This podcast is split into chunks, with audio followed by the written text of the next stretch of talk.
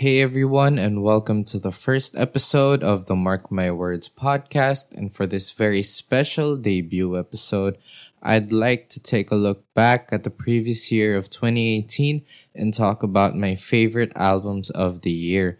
Please note that this topic will cover two episodes. This episode will cover my honorable mentions and the first five albums. Then the next episode will cover the next set of albums. So full disclosure, all the albums I'll talk about will fall under hip hop and R&B. But don't worry if you don't listen to these genres. I'll try to add a recommendation for those that don't really listen to these types of genres for all the albums I'll be talking about.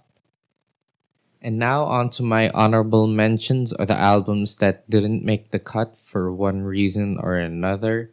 First is Scorpion by Drake. So it had uh, his biggest songs in recent years God's Plan, Nice for What, In My Feelings. So I was pretty hopeful for the album because there were two sides, so it feel like a double album of some sorts. It had a rap side and an R&B side then again, when I listened to the album, uh, it felt like the separation of the rap side and R and B side wasn't apparent enough, and there were a lot of songs that were really disappointing and just felt like filler. So the whole album, the whole project as a whole, felt too long for me. Another album that didn't make the cut is Culture 2 by the Migos. So it was a follow up to their previous project, which was Culture 1, which was a project that I liked. However, Culture 2 was decent, but it was just too long. It had 24 tracks, and each track had around 4 to 5 minutes of runtime. And the whole album had a lot of filler tracks with just generic repetitive trap songs which is a shame because there were songs that I liked where Migos was able to expand the range a bit. This could have been a great album if you take away a good chunk of the filler tracks. And the last album I'll be talking about that is not on my top 10 list is KOD by J. Cole. I was pretty hopeful for this album because I know that J. Cole can produce good music. But for me, this recent project was just okay. It was decent. Uh, some songs were good, like KOD and ATM and Kevin's Heart. However, the concept was not executed properly of, you know, staying away from drugs and how that that's becoming a thing now with the SoundCloud rappers and all that. And some things he said didn't really come off as well as I thought it should, but I really applaud the effort and I do applaud that there were some good songs along the way as well. Those three were my honorable mentions, and now on to the first five albums out of 10. I will sort this only by release date since I didn't want to be troubled by trying to rank which album I might like over the other since I like all these albums equally. So album number one is the Black Panther soundtrack or Black Panther the album by various artists, but more importantly curated by Kendrick Lamar. So this was an amazing time for the movie. There are a lot of character elements in the song. Some songs start with an introduction of the characters, and Kendrick Lamar's performance throughout the album was great. You can really feel the imprint all throughout, but it's also a great showcase of up and coming artists like SOB and RBE, Jorja Smith, Zacari, Yugen Blakrok, and Khalid. All featured artists had great performances, while Kendrick also had a great performance, not overshadowing everyone.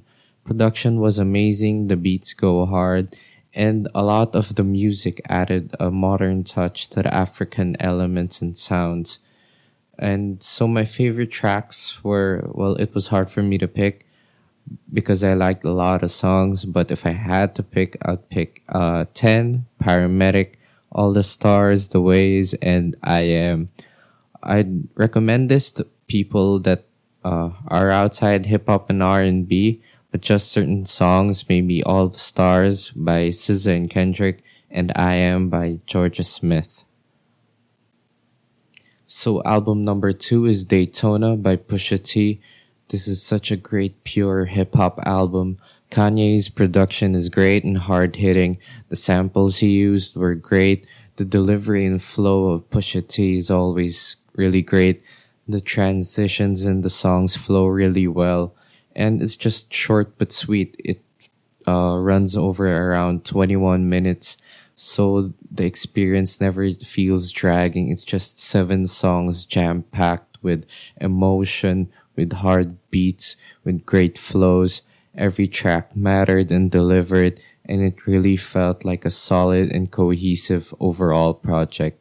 Uh, favorite tracks would be The Games We Play and Comeback Baby and Infrared. And I don't think I could recommend this to people who don't listen to hip hop and R&B because it really feels like a great example of a pure hip hop album. Album number three is Ye by Kanye West. Which is interesting because from what I've seen, the album was pretty hit or miss for some people, but I thought it was pretty good. Although I wasn't a huge fan of the first three tracks, production was great, but Kanye's lines were weird and kinda crazy. But that might be on purpose since he was talking about his bipolarism in the album. However, the album picks up in the latter half with great performances from the features like Charlie Wilson, Kid Cudi, 070 Shake, and PartyNextDoor, and it also offers more vulnerable and open Kanye West verses. Favorite tracks are Wouldn't Leave, Ghost Town, and Violent Crimes, and these would also be the songs that I would recommend to people that aren't familiar with hip hop and R&B. Album number 4 is Kids See Ghosts by Kids See Ghosts. So Kids See Ghosts is the collaboration between Kanye West and Kid Cudi. And in this another short album with another seven songs, their chemistry was great. It was really uh, interesting to see the dynamic between them, and it really worked for the whole album. It also benefited from the short runtime since there were only seven songs. Uh, voice was great. Uh, I know that there are some complaints in some of his songs that his singing or his humming sound really weird and off key. But for this album, it sounded really good. Uh, the production was great by Kanye as well because it, it sounds so different. A lot of the different songs sounded uh, different. Uh, some songs had hard hip hop beats, while other songs had uh, rock elements mixed with hip hop. So it was really interesting, and even some psychedelic uh, sounds to the hip hop beats mixed with the rock sounds. It also had great use of samples, and at times it got really vulnerable and even uplifting for some songs. So my favorite tracks are Fourth Dimension and Reborn. And I would recommend certain songs for people that don't listen to hip hop namely, yeah, Reborn and Cudi Montage, since those were the more positive sounding tracks. Album number five and the last album for this episode is Lost and Found by Jorja Smith. I was really interested to listen to her album after her her great performance on the Black Panther album, and this debut album did not disappoint.